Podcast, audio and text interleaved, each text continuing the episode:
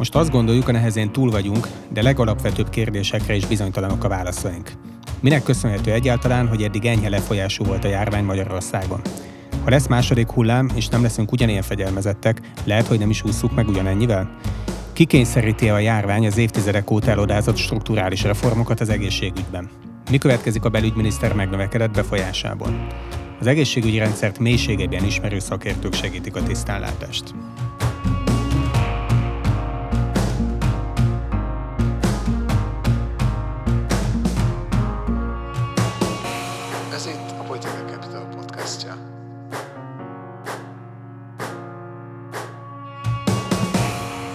Négy karantén podcast után ma először újra a Political Capital irodájában, alkalmi stúdiójában beszélgetünk. László Robert vagyok, vendégeim Kovácsi Zsombor, egészségügyi jogász, és Rékosi Balázs orvos, egészségügyi szakmenedzser. Köszönöm, hogy elfogadták a meghívást.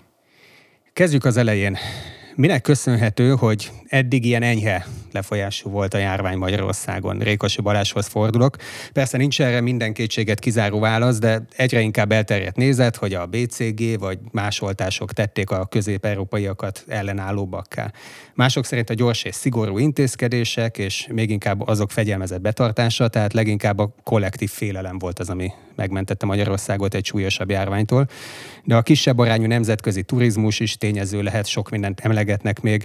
Ön szerint melyik a valós és melyik a túlértékelt faktor ezek közül? Hát azt kell, hogy mondjam, hogy szerencsénk volt, hogyha egyszerűen válaszok. Azok szerintem mind nem tudjuk az igazi okát, tehát most tévedés lenne nekem azt állítanom, hogy én ezt most tudom, és csak ez, vagy csak az.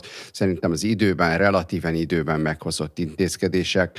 Páran szakemberek már időben elkezdtük jelezni azt, hogy, hogy zárni kell, korlátozási tilalmakat kell vezetni. Szerencsére, és emlékszem, előttem van az a nap, amikor még délelőtt az Orbán Viktor nem értette az egészet, és össze-vissza beszélt, azt hiszem, egy pénteki délelőtt volt a rádióba, és aztán délutánra megmagyarázták neki, hogy nem ez komolyan kell venni ezt az egészet, és szerencsére a március 15-e ünnepségek már elmaradtak, és egy időben történt egy zárás.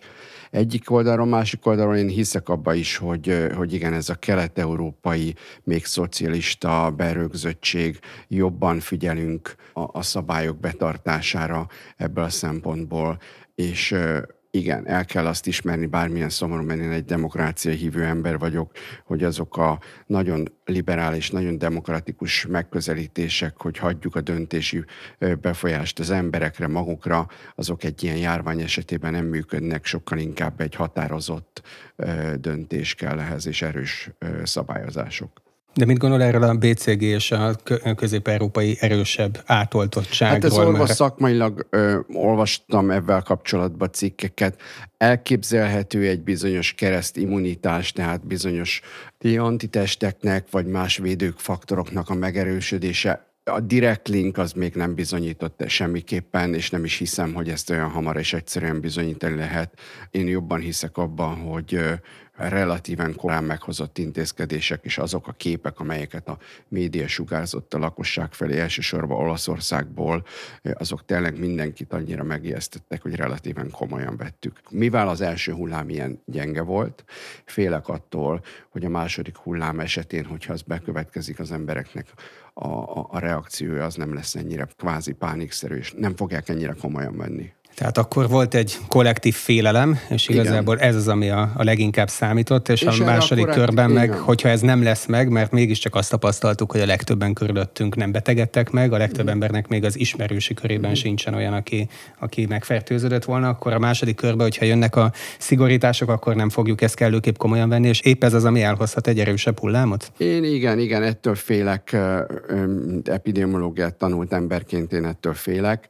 Másrésztről meg, meg azt is mondanám, hogy, hogy a média is rájátszott, hiszen a médiának azért ez egy jó téma volt, és a politikusoknak is egy jó téma. Ne felejtsük el, itt ülünk egy politikai jellemző cégnek az irodájába, ez ön jobban ért, de a politikusnak is az ismeretlen, az mindig egy túlreakció. Neki mi a jobb? Neki még mindig kisebb veszteség túlreagálni a dolgokat, mert legfeljebb akkor az ellenzék azt mondja, hogy túl sokat költöttél, vagy túl komoly intézkedéseket hoztál, mint hogyha alul értékeli az egészet, és nem hoz megfelelő döntéseket, akkor az egész társadalom kollektívan megbünteti őt azért, mert nem hozott megfelelő intézkedéseket. Szeretném megszólítani Kovács és Zsombort is, akinek szintén nagyon köszönjük, hogy elfogadta a meghívást, hogy az eddig elhangzottakkal kapcsolatban egyetért azzal, hogy ez a kollektív félelemérzet volt a legfontosabb faktor, ami, ami lelassította a terjedését, és ugyanez a kockázati tényező a jövőben is, vagy inkább más szempontokat emel neki?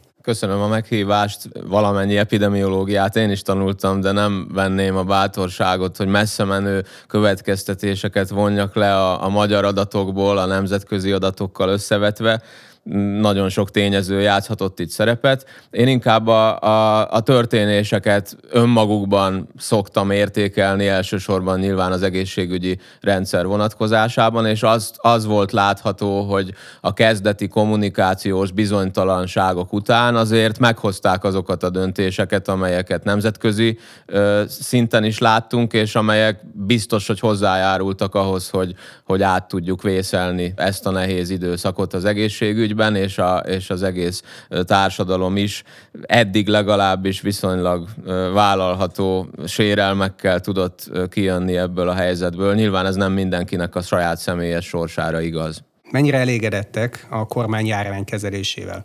emeljenek ki legalább egy példásan jó és egy károsnak bizonyuló intézkedést. Ha szabad magamnál tartanom a szót, akkor kezdeném a rosszal, hogy aztán a, a gondolati ív az pozitív legyen.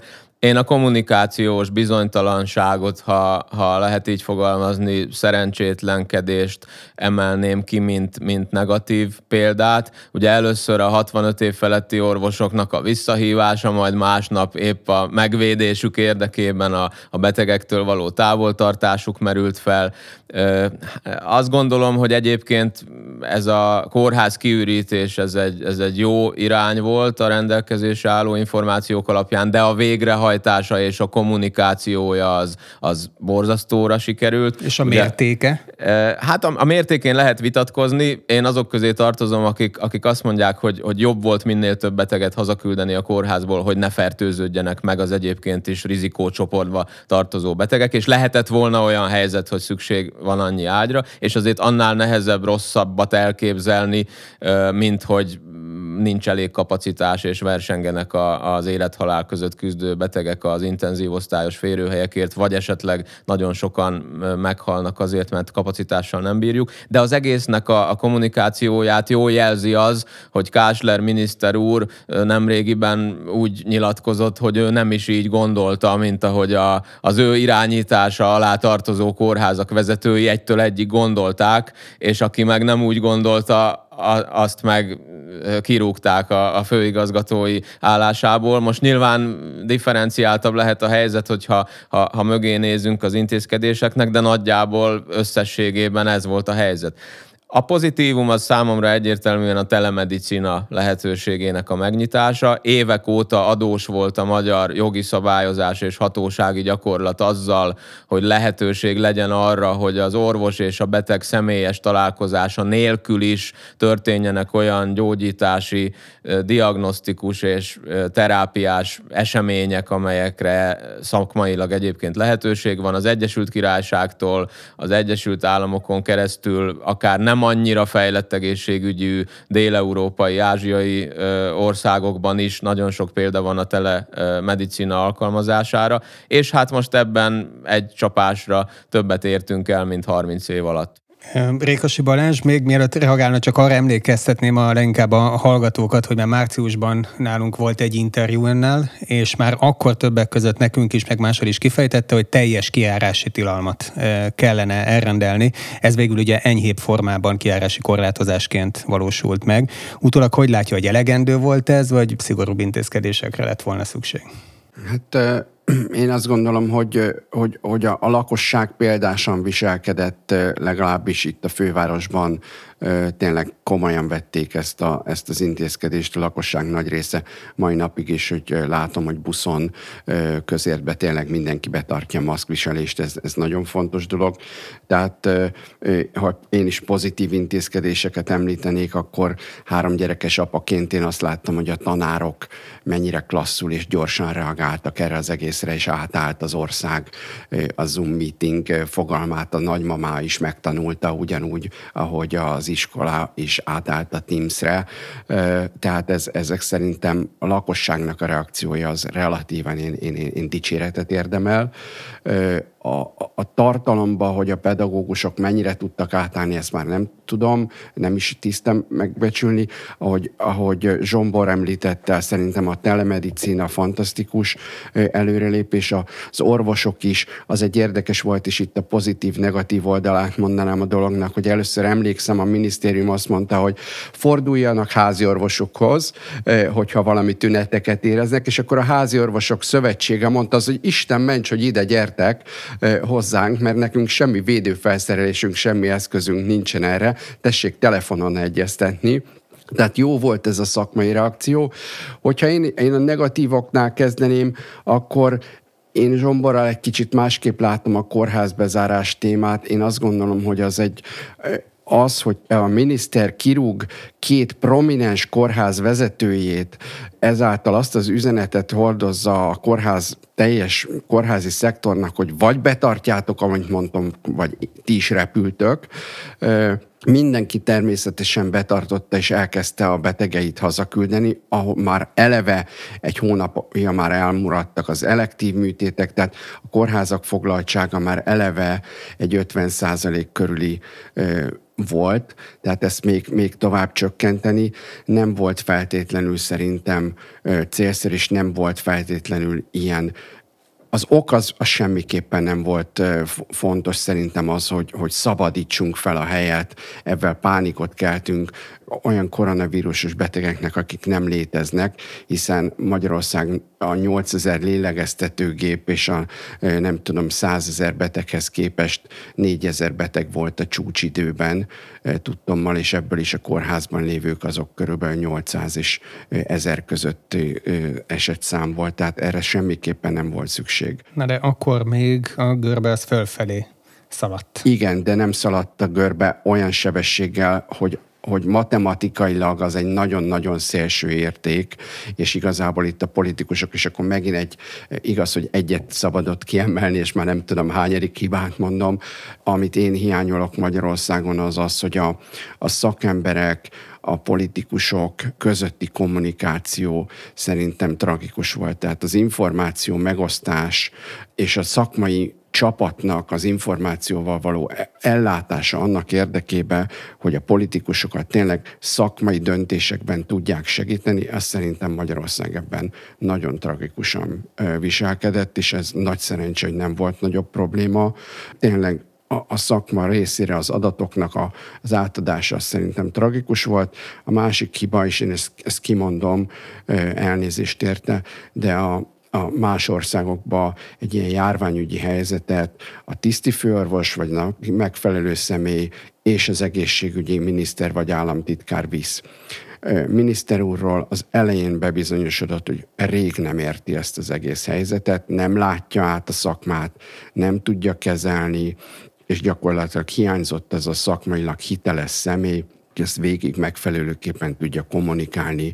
Persze a tiszti főorvos hölgy egy nagyon aranyos és nagyon fontos volt a kommunikációban, hiszen a nagymama jellegénél fogva van a társadalom számára egy megnyugtató ö, habitus a személyisége, de a szakmaiság azért belőle mindenképpen hiányzik. Pozitívumot, mondjunk egy pozitívumot, azt mondtam, a, a reakció az szerintem az, az jó volt, a társadalmi reakció, az, a, az egész egészségügyi szakmának a reakciója is jó volt. A reformról beszéljünk, mert Kovács Zsombor is említette, hogy hát meg az Elfekvő című könyvében beleve úgy fogalmazott, hogy eddig csak szöszmötölések történtek. Most viszont azt hangsúlyozza meg a jelennek adott interjújában is ezt említette, hogy, hogy, hogy végre hirtelen történtek előrelépések, mert kikényszerítette a járványhelyzet azt, hogy, hogy másképp gondolkodjunk és másképp reagáljunk. És például ez, hogy akkor legalább most már online is lehet receptet kérni, és ez, ez rugalmasan működik, és tényleg most már elég sok embernek ez a jó tapasztalata is van a saját bőrén érzi, hogy ez elindíthat egy pozitív irányú folyamatot, vagy inkább csak így elvétve egy-egy intézkedésre számíthatunk, de egyébként a nagy egészhez továbbra sem várható, hogy hozzányúlnának. Azért a szükséges változások nem egyenes vonalú fejlődésen mehetnek keresztül a járványügyi intézkedések, mint mérföldkő útját követve, mert itt egy egész más játékszabályokkal működő rendszerben kellett jól teljesíteni a magyar egészségügynek. Tehát inkább katalizálhatja az egészségügyre irányuló nagyobb figyelem azokat a későbbi változásokat, amelyeket meg kell tenni, nem elsősorban azért, hogy egy második hullám vagy egy következő járvány az jobban kezelhető legyen, hanem azért, hogy a magyar egészségügyet gatyába rázzuk. Tehát, tehát azt gondolom, hogy, hogy az egészségügy súlya a politikusok szemében mivel a társadalom szemében is megnőhet, ezért várhatjuk azt, hogy, hogy, hogy erőteljesebb lesz, és talán jobban hallgatnak azokra a hangokra, amelyek megpróbálják kikényszeríteni, hogy a nem azonnal learadható terméssel kecsegtető egészségügyi változásokat is lépjék meg. Hát igen, ha már a politikai kockázatokról beszélünk, amire az előbb is Rékasi Balázs utalt, hát az egészségügyhöz a közhiedelem szerint leginkább azért nem nyúlnak hozzá, mert hogy az, ott nagyon sok pénzt kell belefektetni, nagyon sok érdeket kell megsérteni, nagyon sok konfliktust kell vállalni, és eredmény az meg nincs.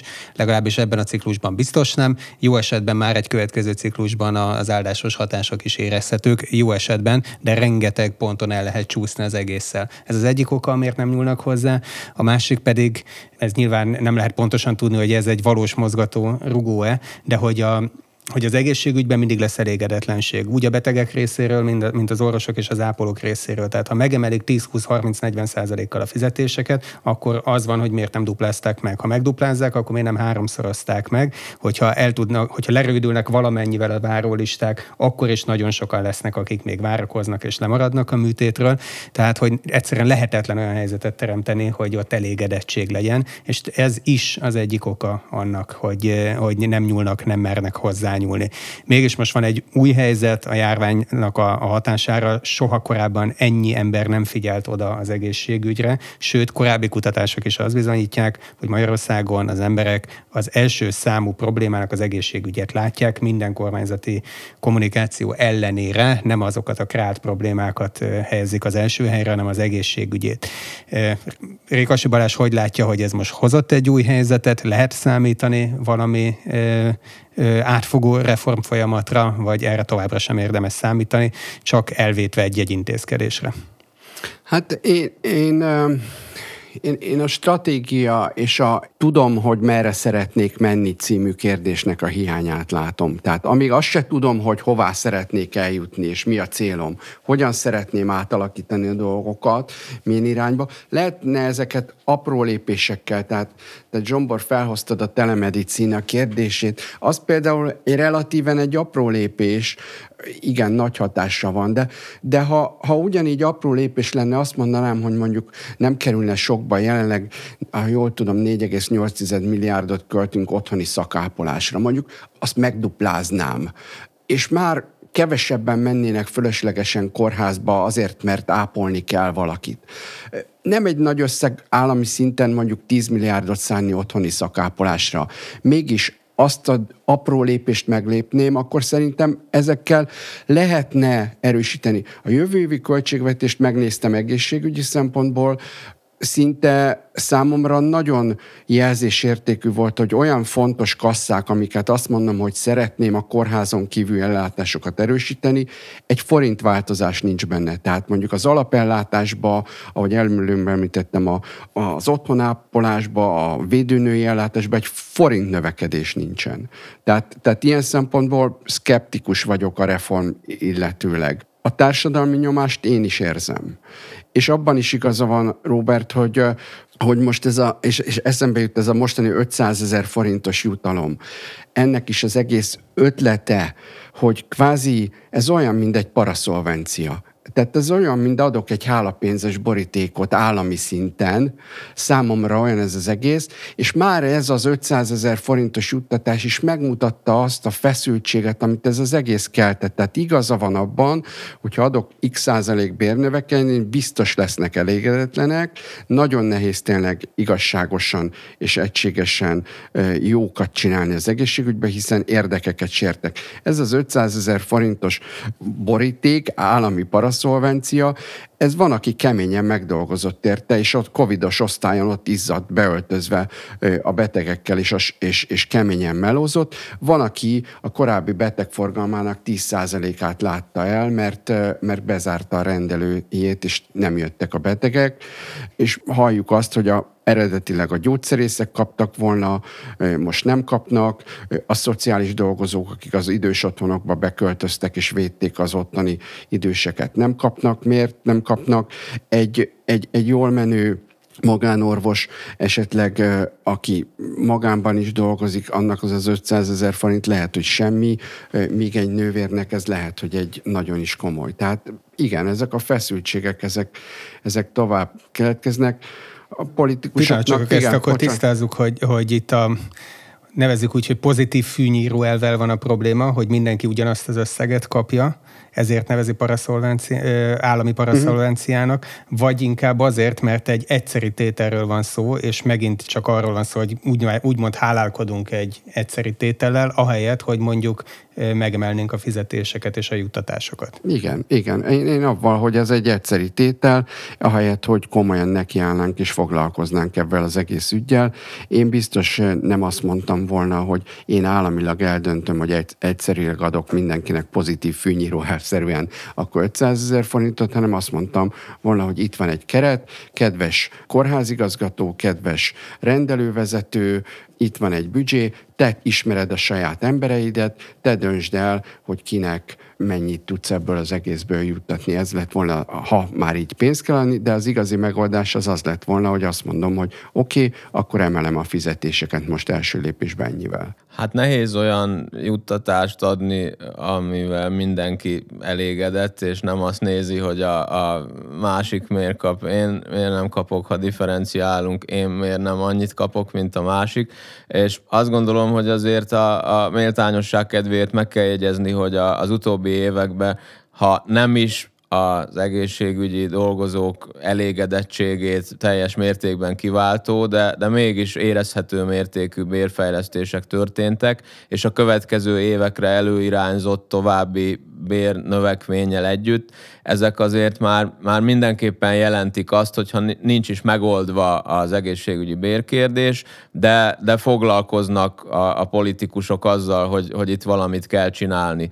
Ugye sajnos nem elég önmagában pénzt önteni, volt is erről szó az előbb az egészségügyben, mert rosszul működik. Tehát a, a rossz rendszert konzerválnánk egy magasabb költségszinten, a haté- az egyébként is rossz költséghatékonyságát még tovább rontva. Tehát van abban valami, amit egyébként a Magyar Nemzeti Bank is a tavalyi egészségügyi javaslataiban megfogalmazott, hogy itt azért alapvető struktúrális problémák vannak. Más kérdés, hogy azt az államháztartási szemléletet, ami pedig a mindenkori államháztartási tárcából, pénzügyminisztériumból szokott fakadni, hogy, hogy megszorítások szükségesek a kórházigazgatók körmére még jobban, még szigorúbban rá kell néznünk, mert ők verik el az állam pénzét. Én ebben azért annyira nem hiszek, nincs olyan nagyon sok tartalék intézményi szinten. De ha szabad, akkor egy, egy nem pénzügyi szempontot hadd hozzak be, és, és a társadalom felelősségét, ha egyáltalán lehet ilyenről beszélni, hadd említsem meg. Ugye az egészségügyel elégedetlen emberek, nem azzal elégedetlenek, hogy az általuk nem ismert más településen lakó szegény embernek milyen a hozzáférése az egészségügyhöz, hanem aki kinyitja a száját és szeretne jobb egészségügyért szót emelni, a saját ellátását, meg a saját rokonainak az ellátását szeretné, hogyha jobb lenne, és sajnos azt is el kell, hogy mondjam, hogy a, a magyar vagy közép-kelet-európai kultúránknak megfelelően annyira nem zavarja, hogyha mindez ismerettségi alapon, urambátyám alapon történik.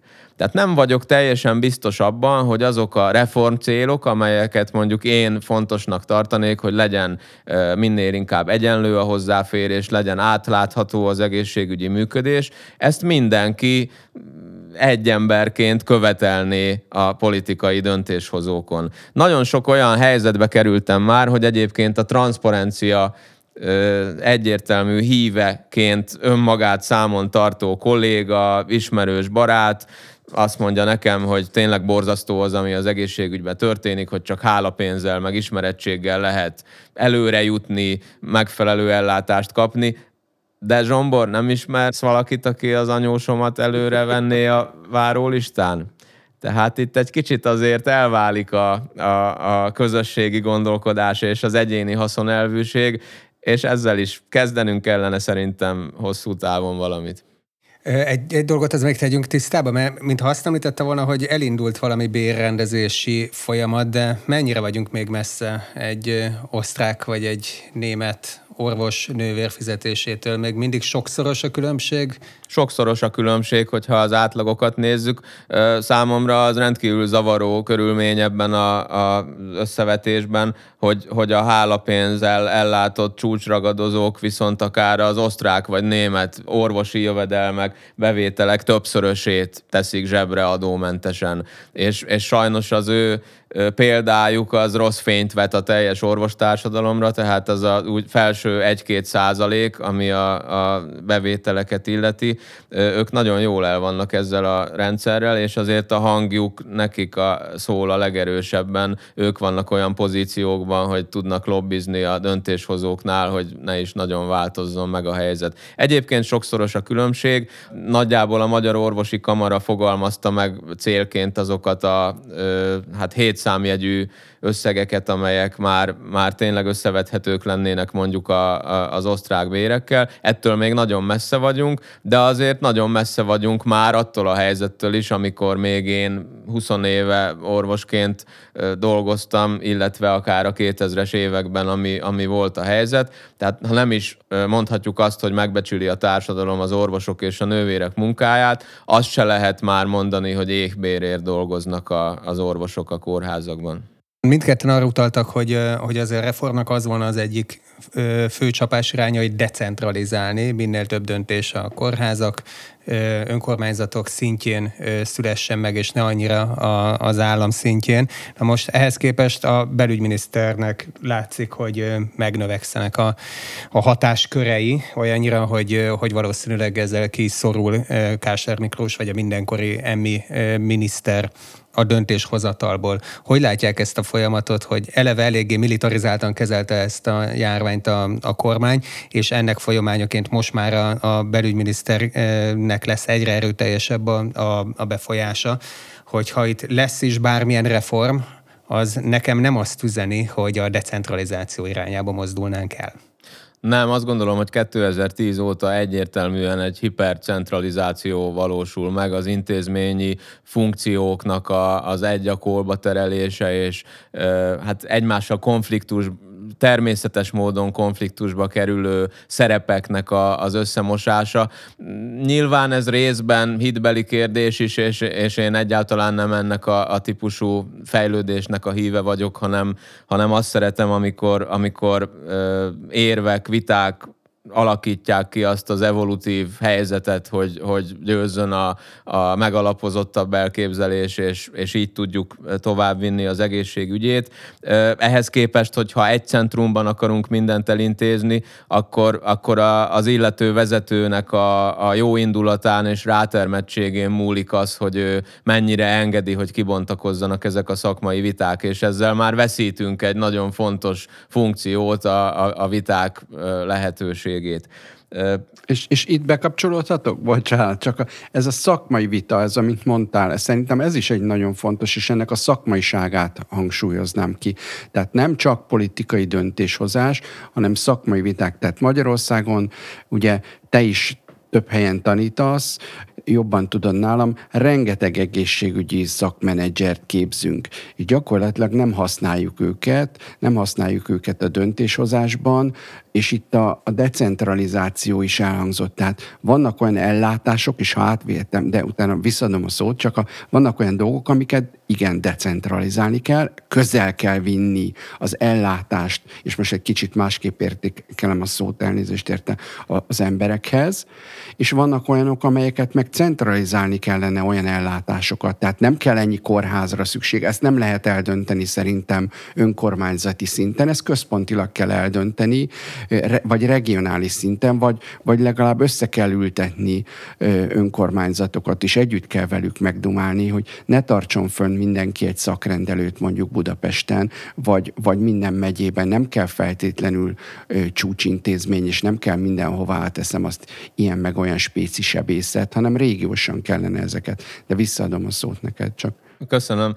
Túl centralizáltuk a dolgokat, az biztos. A nemzetközi tapasztalatok azt mutatják, hogy a mindennapi ellátási struktúrát és, és betegutakat, és itt most ebből a képletből kivonhatjuk a, a szívműtéteket, az agyműtéteket és olyan dolgokat, amelyekre elég egy ekkora országba egy vagy néhány centrumot létrehozni, de hogy általában egy-két millió ember ellátása az, ami egy centrumból jól átlátható és jól irányítható. Ezért lenne fontos szerintem az, hogy a, a jelenlegi kórház irányító állami egészségügyi ellátó központnak a decentrumait, a regionális igazgatóságait megerősítsék, és ezek ne csak ilyen kis kinyújtott Igen. állábak legyenek, amelyeket nagyon könnyű visszahúzni, hanem tényleges szerepük legyen a, a regionális ellátás tervezésben. Viszont a kérdésben benne volt a, a koronavírus helyzetben uh-huh. megmutatott, megmutatkozó belügyminisztériumi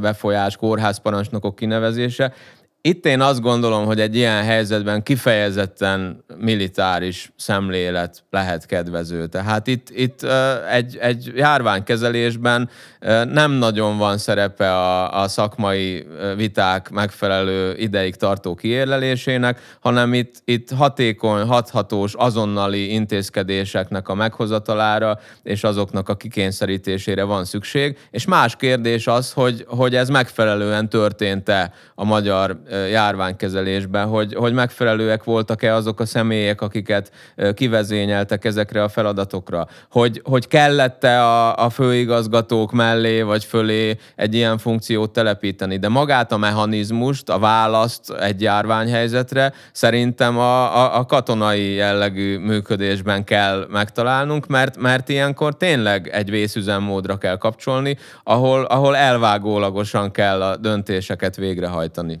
De a jövőre nézve, hogyha reform folyamatról beszélünk, és békeidőről, nem járványidőszakról, mit üzen az, hogy most ö, úgy tűnik, hogy Pintér Sándornak nem ideiglenesen, amíg járványveszély van, ö, növekednek meg a hatáskörei, és kerülnek át a súlypontok az ő minisztériumába, hanem ez úgy tűnik, hogy ez, ez hosszú távon így lesz. Én, én ezért nem csak a járványhelyzetet okolnám, ugye mindig megvolt az a több központúság az egészségügy irányításában, vagyis legalább is többen szándékoztak az egészségügy dolgaiba beleszólni. Soha nem volt igazán önálló a szaktárca, még akkor sem, amikor egészségügyi minisztériumnak hívták és külön állt. Tehát a, a pénzügyminisztérium mindig nem csak államháztartási kérdésekben, hanem kifejezett szakpolitikai kérdésekben már a 90-es évektől jogot vindikált magának arra, hogy, hogy beleszóljon a, a, az egészségügy tervezésébe. Ugye a miniszterelnöki hivatal, miniszterelnökség mikor, hogy hívták, referatúrákkal, struktúrával, lényegében egy ilyen háttér kormányzati struktúrával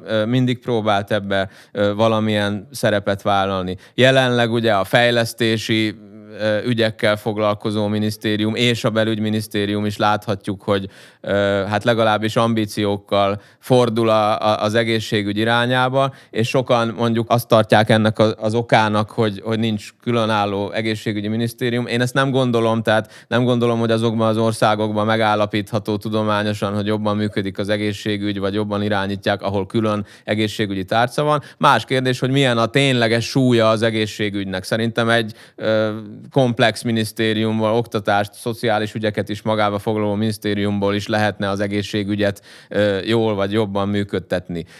Nem, nem, nem örülnék persze, a kérdésre a konkrét válasz az, hogyha ez a militarista szemlélet eluralkodna békeidőben a, a kórházakban, vagy az egészségügyben. Én azt szeretném, hogyha jelenlegi túlközpontosított rendszer helyett egy mind a nézeteket, mind a szolgáltatásokat jobban megversenyeztető egészségügy, akár az állami rendszer keretein belül is kialakulna, ahogy egyébként Angliában, az Egyesült Királyságban állami rendszer van, de sokkal nagyobb szerepe van az egymás mellett megjelenő különböző megoldásoknak, és ebből, ebből nagyon sok haszna lett az angol rendszernek. Ugye a 2000-es évek elején komoly válságot élt át, és, és azért sikerült elég jól ebből kilábalniuk. Én abban vitatkoznék veled, hogy a, az egészségügy szerintem abban egyetértünk, hogy jobb szervezettséget kíván. Tehát nem egyetértek avval, hogy nem elég, és mindig azt szoktam mondani, hogy nem elég, ha több pénzt teszünk bele, egyáltalán ezt a pénzt el lehet szórni, többet is el lehet szórni, jobb szervezettségkel.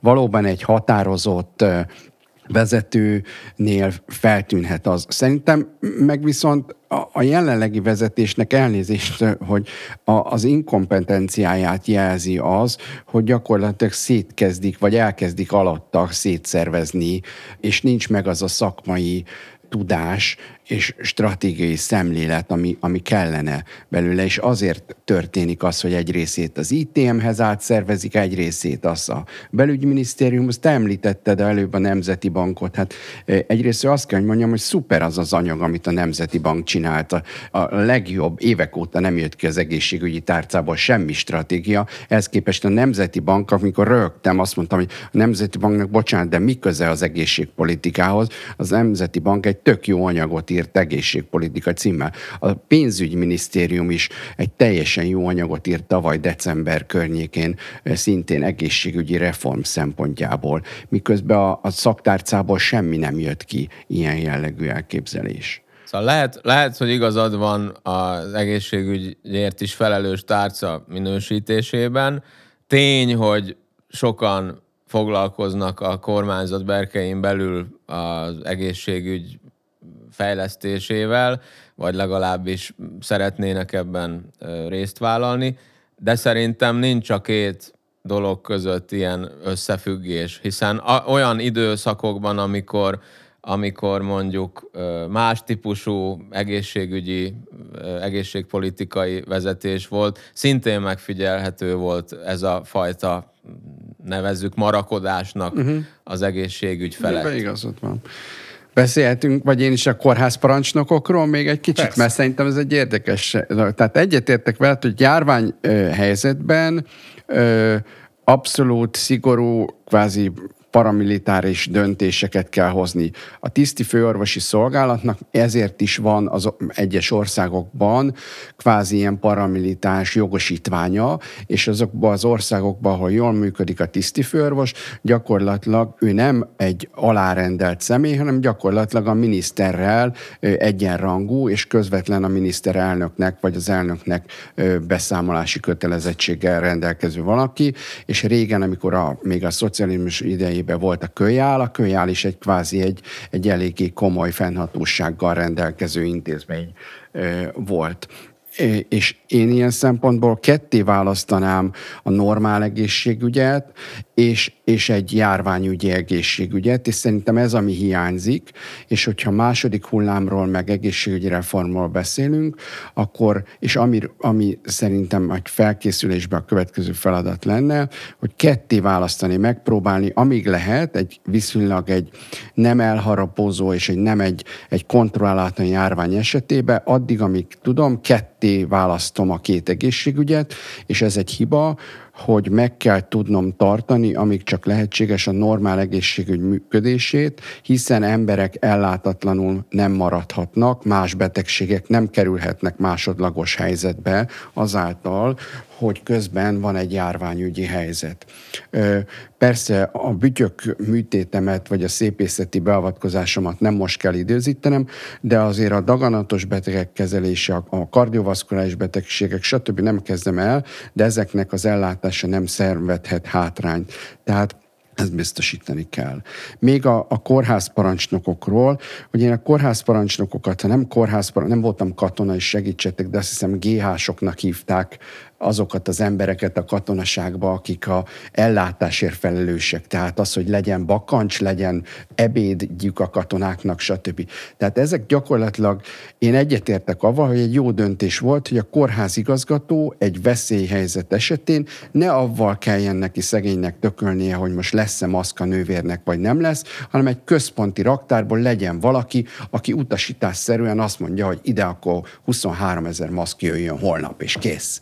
Ez szerintem erre szükség van, és ez szerintem ez egy tök jó döntés, de ez nem egy kórház parancsnok, ez a kórház igazgatónak egy gyakorlati gazdasági segítséget nyújtó valakie de aztán nekem abban ő nem fog bele tudni szólni, hogy most a műtétet a sebész főorvos azt most milyen cérnával vallja, és van olcsóbb cérna, vagy, vagy kell-e az, az ultrahangnak a cseréje, vagy nem kell a cseréje, ezt úgyse fogja tudni eldönteni egy külsőről jött valaki. Tehát ilyen szempontból a szerepét én megkérdőjelezem. Hát olyan, olyannyira tiltakozik minden porcikám az ellen, hogy, hogy, hogy ez a kórház parancsnok kifejezéssel is illethető éra, ez mondjuk tovább éljen, mint ameddig a, a járványveszély miatt ezt fenn kell tartani, hogy szerintem egy egész, tehát hogy, hogy ez, ez bennem a gyerekkoromból ismert államszocialista mechanizmusokat idézi fel, nem csak ez a szerep, vagy ez a fogalom, hanem az, az nagyon sok minden, ami az egészségügybe zajlik, és,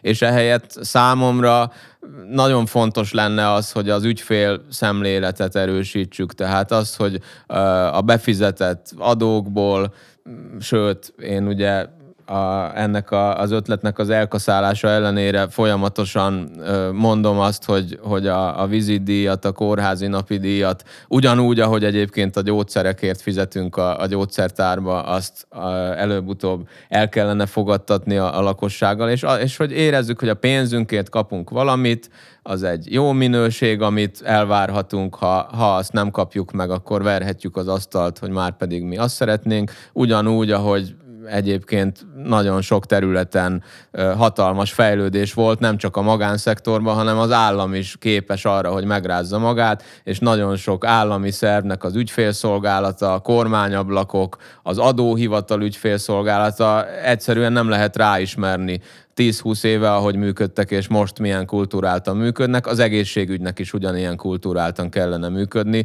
és nem egyfajta állami jótéteményként oda vetni a lakosság elé. Persze, jó szándékúak kapsz, vagyunk. Akarsz, és vagy kapsz, amit, ka- amit kapsz, amit adunk, jó szándékúak vagyunk, szeretnénk neked minél jobbat adni, de hát vedd tudomásul, hogy az van, amit elét teszünk, mhm. és ne nagyon elégedetlenkedj, mert nincs sok értelme. Azt értem, hogy ez volna az örvendetes, de látnak bármi ebbe az irányba mutató jelet? Az egészségügy területén nem talán abban lehet bízni, hogy annyira anakronisztikussá válik az egészségügy, még a, még a többi állami szférába tartozó szektorhoz képest is. Ugye mondtam, hogy, hogy, hogy, hogy azért sok területen én látok fejlődést, ügyfélbarát megoldásokat, még az állam részéről is, meg az önkormányzatok részéről is.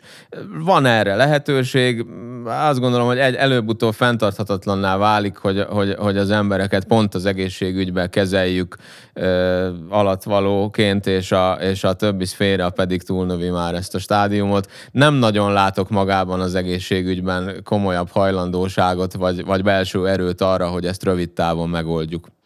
Érdekes. A, Ugye divatos a magán és az állami egészségügyről beszélni, hogy most ezt külön kell választani, vagy egybe kell kezelni. És a mostani politika azt mondja, hogy ezt külön kell választani, miközben ez a kettő ez már annyira összefonódott és összenőtt, hogy borzasztó nehéz. Jó példa, és én most valamennyire belelátok a, a CTMR és az ilyen nagyértékű képalkotó ellátásokban, ahol évekkel ezelőtt, már mint az évekkel ezelőtt, 90-es években az államnak nem volt pénze beletenni, ezért sok magánszolgáltató beszállt erre a piacra, és azért szálltak be, mert az állam azt ígérte cserébe, hogy ezt akkor valósáron megfinanszírozom neked. Ezáltal itt kialakult egy verseny, és kialakult egy valói szolgáltatói szemlélet, az más kérdés, hogy ez megfelelőképpen szabályozva van, van-e, aki kontrollálja, de minden esetre van egy szolgáltatói szemlélet azért, mert ezt lehet profitábilisan, nyereségesen nyújtani. Ha én csináltunk barátokkal egy felmérést, amiben megnéztük azt, hogy egy állami mit kap egy bizonyos beavatkozásért, leggyakoribb 20 beavatkozás, és megnéztük a magánban az a, ugyanaz a 20 beavatkozás mennyibe került. Na most járóbeteg szinten 8-szoros volt a különbség, fekvőbeteg szinten két és félszeres volt a különbség. Tehát azt jelenti, hogy míg egy járóbeteg szakrendelő ez én bemegyek, csinálnak nekem egy alapvető kardiológia vizsgálatot, eltölt velem egy orvos, egy nővér, egy szoba, egy gép, mit tudom én, legalább 20 percet, ezért ő kap körülbelül, most pontosan a számokat nem tudom, de körülbelül 2000 pontot, azaz, azaz körülbelül 4000 forintot ugyanez elmegyek a magámba, hát ezt nem úszom meg még a legolcsóbb helyen se 12-15 ezer forint alatt. Tehát, ha nincsen megfizetve valós áron a szolgáltatás, akkor nem fog kialakulni egy, egy szolgáltatás szemlélet, és nem fog kialakulni egy egészséges verseny. Talán annyit tennék még hozzá, ami, ami reményt kelthet, nem az egészségpolitika oldaláról, hanem alulról, hogy, hogy ugye régebben azt mondhattuk, hogy az orvostársadalom egyfajta gátját képezi ennek a szolgáltató szemléletnek, ügyfélbarát szemléletnek, hiszen a régi paternalista orvos-beteg kapcsolat hívei sokan, és, és, és eleve szeretik azt, hogy ők a helyzet irányítói, és a beteg pedig egyfajta munkadarab, amelyiket a legjobban meg akarják munkálni, de hát mégiscsak passzív részese ennek a folyamatnak. Ma már ez nem így van, hiszen nagyon sok orvostanhallgató eljut külföldre, nagyon sok orvos dolgozik rövidebb, hosszabb ideig külföldön, tehát most már, már elérte azt a kritikus tömeget a, a Magyarországon dolgozó orvosok mennyisége, száma, akik látták, hogy hogy lehet másként egészségügyet csinálni.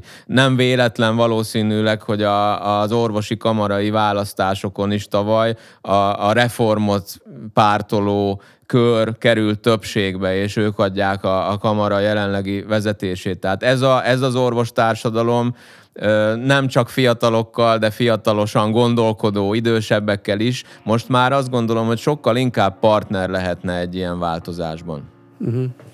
Kovácsi Zsombor, Rékosi Balázs, köszönöm, hogy eljöttek, jöjjenek máskor is. Köszönjük. köszönjük a meghívást.